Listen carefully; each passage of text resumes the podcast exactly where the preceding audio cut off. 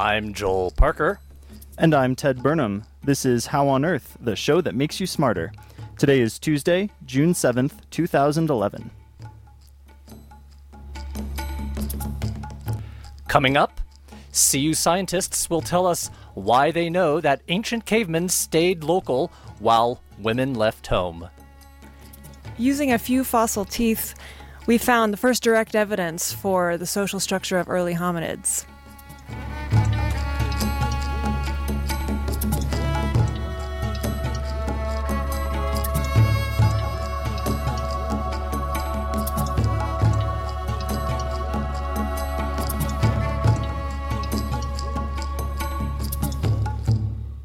We begin with a look at some of the recent news in science.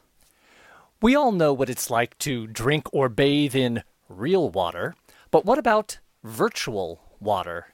Well, virtual water is an economic calculation of the water needed to produce a certain amount of product. For instance, producing one kilogram of beef generally requires 15,000 liters of water.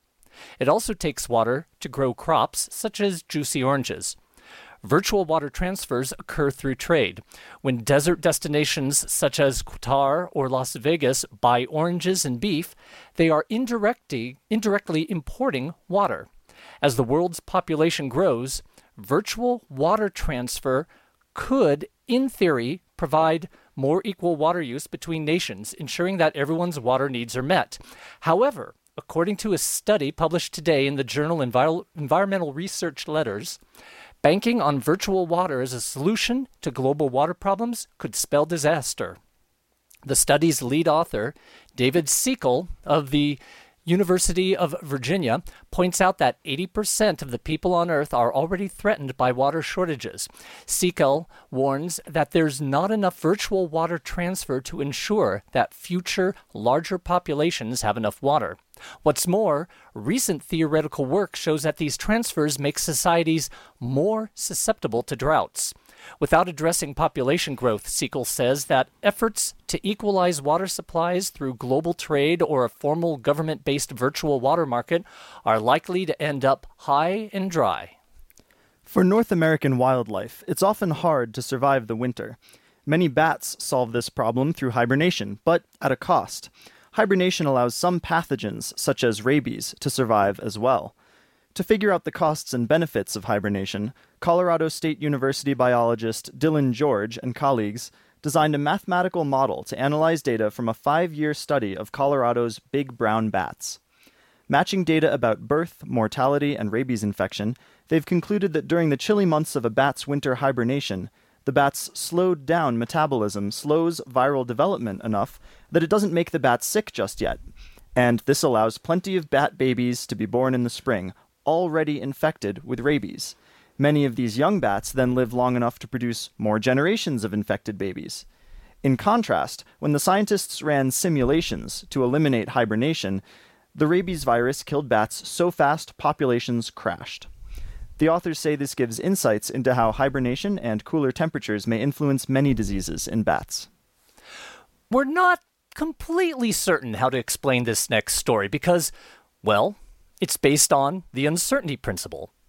The uncertainty principle is one of the more well known consequences of quantum mechanics, but in case you are uncertain about what that principle is, it's usually defined as you can't measure both the position and the speed of a particle simultaneously, because as soon as you measure one, you irrevocably interfere with getting an accurate measure of the other. It's also related to the other well known concept of quantum mechanics, the mysterious particle wave duality. One classic demonstration of these phenomena is called Young's double slit experiment, where particles pass through a pair of slits and interact with each other and create an interference pattern, even if you send them through one particle at a time.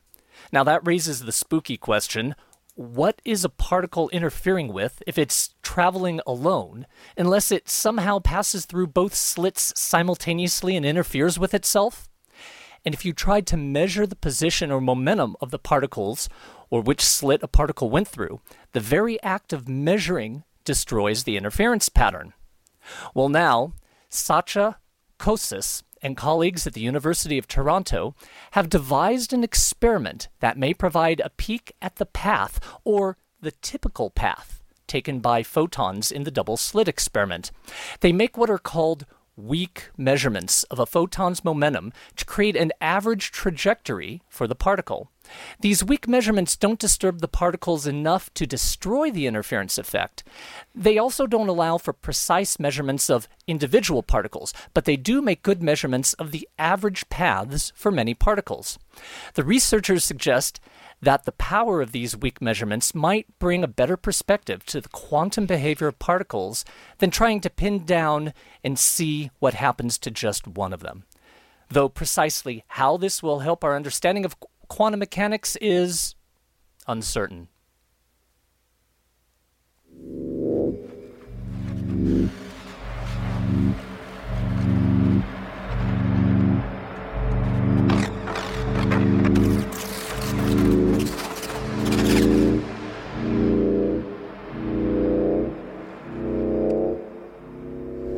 You're tuned to How on Earth, the KGNU Science and Technology Show. I'm Ted Burnham. Two million years ago, two legged apes roamed the African landscape. Many of these ancient hominins lived in limestone caves in what is now South Africa. We know this through fossilized skull fragments and teeth from those caves. But fossils only tell us where an individual died, not where it grew up or where it traveled during its life. Or do they?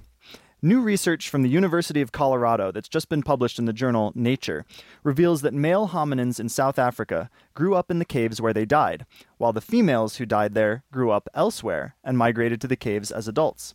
The research not only sheds light on the behaviors of early human relatives, it makes use of a new technique pioneered by the CU researchers to quickly and cheaply analyze the birthplace of fossilized creatures.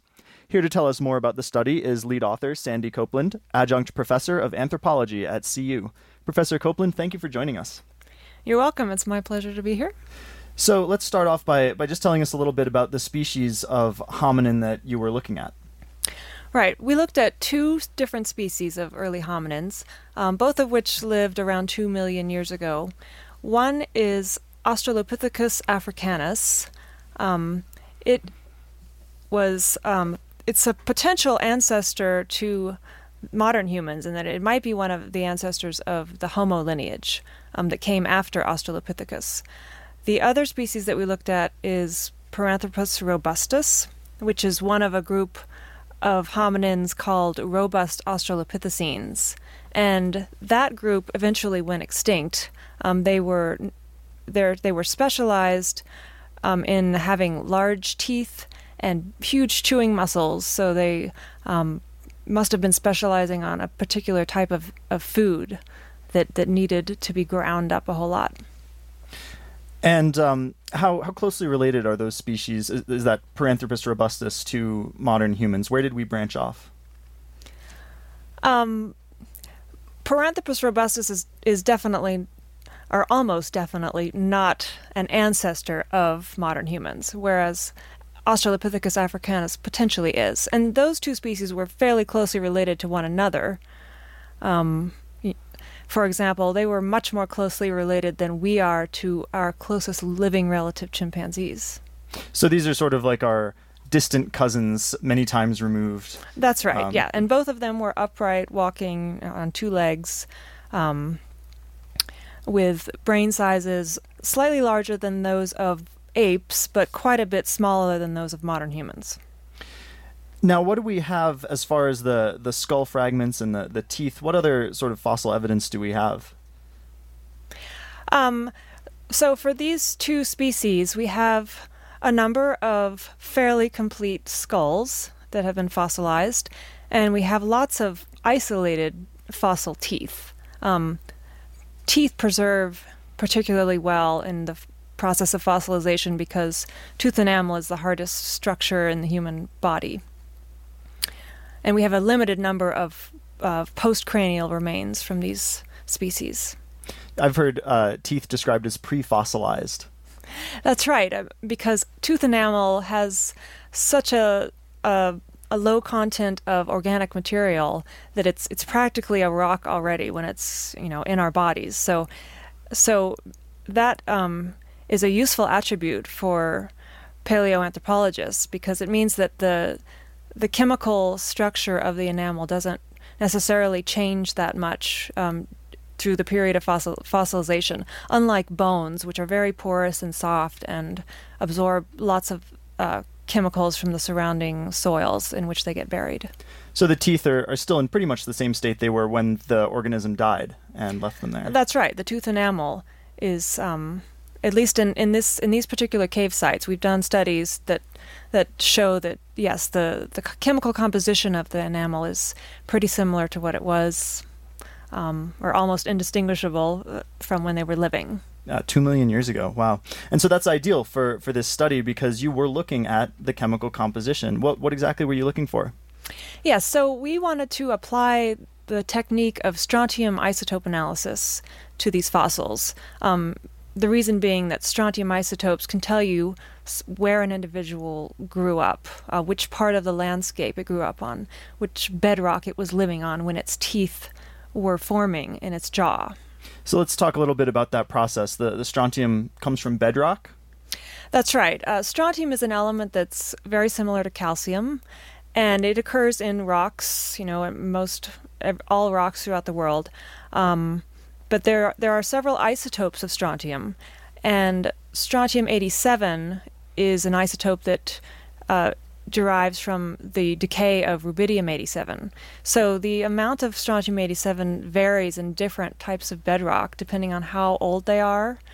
In other words, how much how much time the rubidium has had to decay into the strontium 87, um, and also based on well the initial composition of the rock. Well, so the result of that is that different types of bedrock have different isotope ratios of strontium 87 compared to strontium 86, which is a stable isotope. Um, so and so this, that strontium isotope ratio is sort of a, a, signature for each each bedrock, and that gets reflected directly in the soils that are um, in, a, in a given area that are basically the product of the breakdown of that bedrock.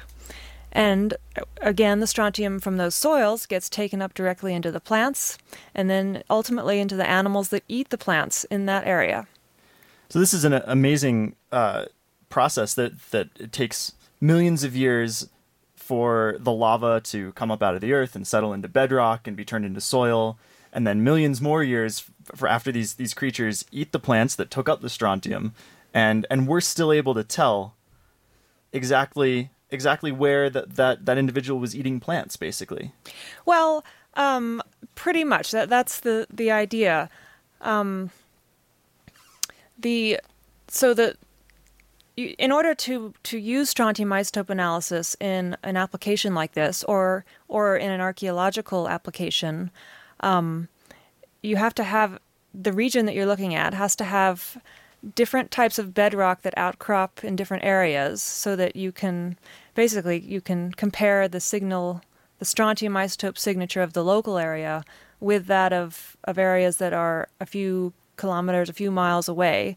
Um, and if you can establish that there are different strontium isotope signatures in the faraway places versus the local place where you found the fossils or the or the remains, um, then yes, you can use the technique to determine whether individuals either as animals or humans, um, looking at their teeth or bones, you can deter- determine whether they were from the local environment or not. So, how did you actually measure the, the strontium in these teeth? What process did you use? We used a relatively new technique called uh, laser ablation.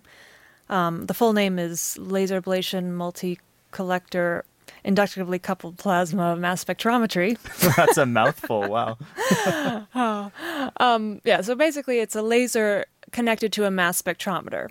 And um, we were the only reason we were able to do this study on these precious fossil hominin teeth is because of this new technique. Um, the laser, when, traditionally, you one would sample strontium in teeth or bones by uh, using a dental drill or a, a small saw and cutting a p- chunk off of a tooth, and then dissolving it and measuring the strontium. Um, but that's quite destructive with the laser, you um, simply put the tooth or the material you want to analyze into uh, a chamber and Um, the laser zaps the surface of the tooth, uh, leaving uh, basically uh, taking up some of the of the tooth material um, and sending it into the mass spectrometer. But the mark that's left on the tooth is is quite small. It's less than one millimeter long, about a quarter of a millimeter wide. So um, it's it's barely even visible to the human eye. That that would be maybe like the width of a the, the thickness of a fingernail. Yeah, something Um, like something that. Really, Um, really tiny. That's right.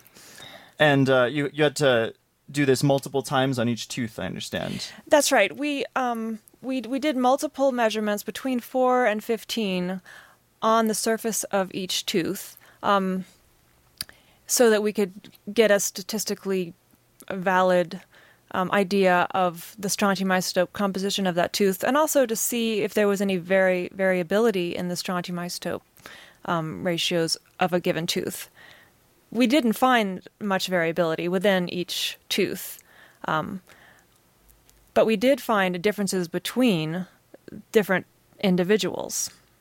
Okay, so some of the individuals had more strontium and some had less. Well, no, not necessarily more or less, but some of the individuals had uh, very different strontium isotope compositions than others. So the ratio was higher. That's right. The, sorry, the ratio of strontium 87 to 87. That's uh, to strontium 87 to strontium 86 is what we were measuring, and we were at first thinking that we w- might see differences between these two species, Africanus and the robustus. Um, but we were fairly surprised that we did not see differences between the two species. Statistically speaking, there was no apparent difference in landscape use between the two species. So they were both uh, uh, separated by gender or, or by, by the sex of the individual. Um, is is the conclusion in the paper? How do you know that? Well, okay, so on the one hand, we had we had samples of of the two different species, but we also had um, ch- specifically chose teeth that were the largest of the large um, of the fossil isolated teeth that were available for study, and the smallest of the small. And that was so that we could attempt to get male and females and see if there were differences between those. Um, there it's pretty well established now that these early hominin species were sexually dimorphic, which means that the males were quite a bit larger than the females in body size, and, and this is also reflected in the size of their teeth. Um, so we did some, uh, we part of our study included um, measuring all of the molar, the third molars and canines um, that are in existence of these fossils so that we could um, establish the range of, of sizes of the teeth and and therefore be able to know whether the what we thought were large teeth were actually large compared to the entire fossil sample for that species. So, um, so you have these extremely large teeth that you're sure are are really representative of the big ones, and that's probably the guys. And you have these extremely small teeth that are probably representative of the girls. Um, and and you look at the strontium isotopes, and and you find Yeah, so what we found was that um, when we divided it into small versus large individuals, the of the large individuals, the presumed males, um, about ninety percent of them were from the local area, from the local environment that the where they where we where we know they eventually died. Um, however, among the small individuals, the presumed females, at least 50% of them were not from the local environment. So, they, in other words, they had they had grown up, they had spent their childhood when their teeth were forming and incorporating strontium isotope ratios somewhere other than the fossil caves where they eventually died. were you able to pinpoint exactly where each one came from, or or just to say it's not local? Actually, we, we were not able to pinpoint um, the necessarily the part of the landscape where they came from because uh, because they're they're in the surrounding type in the surrounding bedrocks there is some overlap in strontium isotope signatures. Um, so it's you know we can potentially narrow down the possibilities of where an individual came from, um, but at least at this point it's not it's not possible to say exactly where they came from. What we can say for sure is whether or not they were from the local environment or not. So how far away were might they have come from? Well, the females, um, the the minimum distance that they would have come from would have been uh, about four or five miles, um, and it could have been twenty miles. It could have been fifty miles. We don't know, but but basically we can, we know that the minimum was about four to five miles away. To, to get into a, a bedrock area with different strontium That's isotopes. right. That's right. So th- this seems like the, the first time uh, that we've been able to tell anything about the, the lives of these individuals rather than just looking at the species and we find them in this certain area, but we don't really know too much too much else until now. We're, we're starting to look into that. how, Well- how exciting is that? it's very exciting because um, one of the things that's that's great about our study is that these are uh, isolated fossil hominin teeth that were excavated in most cases decades ago and now we've been able to go to the museum and use a new technology to measure the strontium isotopes in these teeth and learn something um, interesting and exciting about their actual social structure because ultimately the the meaning of our pattern is that that female hominins were the ones that probably left their natal group when they reached maturity, whereas males probably stayed in their um, original home community. And that's an interesting pattern, you know, when it comes to trying to reconstruct the social structure of these early hominins. So where do we go from here? What would you like to be the, the next study to, to tell us even more? Well, an interesting thing to do would be to um, do these same sorts of strontium isotope studies on other, say, more recent species of early hominins. For example, the earliest members of the genus Homo, like Homo habilis and Homo erectus. I mean, if, if we could, you know, establish if and how um, dispersal patterns changed through time and human evolution, we would, um, it would be very interesting, um, you know, to see how that changed. Excellent. So, Professor Copeland, your um, your study was published uh, in the June second issue of the journal Nature, I believe. That's correct. Congratulations on that. Thanks. Um, I've been speaking today with Sandi Copeland, adjunct professor of anthropology at the University of Colorado, about her recent study of migration patterns in ancient hominids. Thank you again for joining us. Thanks. It was great to be here.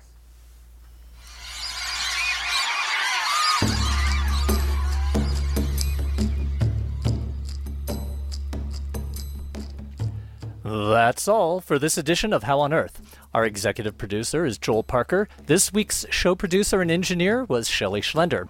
Tim Morton wrote our theme music. Tom Wassinger produced it. Additional music from Amon Tobin. Visit our website at howonearthradio.org. Podcasts of our shows are available there through iTunes and through Callisto.fm. And for you musicians out there, the contest for our theme sto- song is still accepting entries through July 12th. More information is on our website at howonearthradio.org slash contest. Questions or comments? Call the KGNU comment line at 303 447 9911. For How on Earth, the KGNU Science Show, I'm Ted Burnham. And I'm Joel Parker.